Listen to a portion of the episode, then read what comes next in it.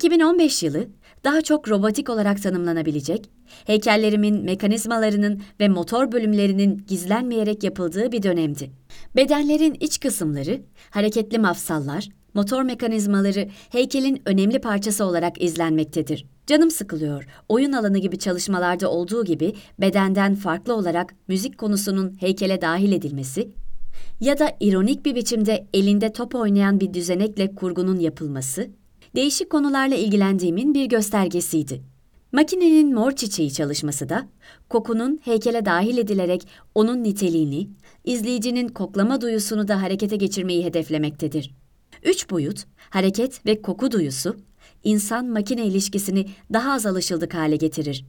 Belki de işin içinde biraz oyun olması, anlaşılmayı daha kolaylaştırabilecektir.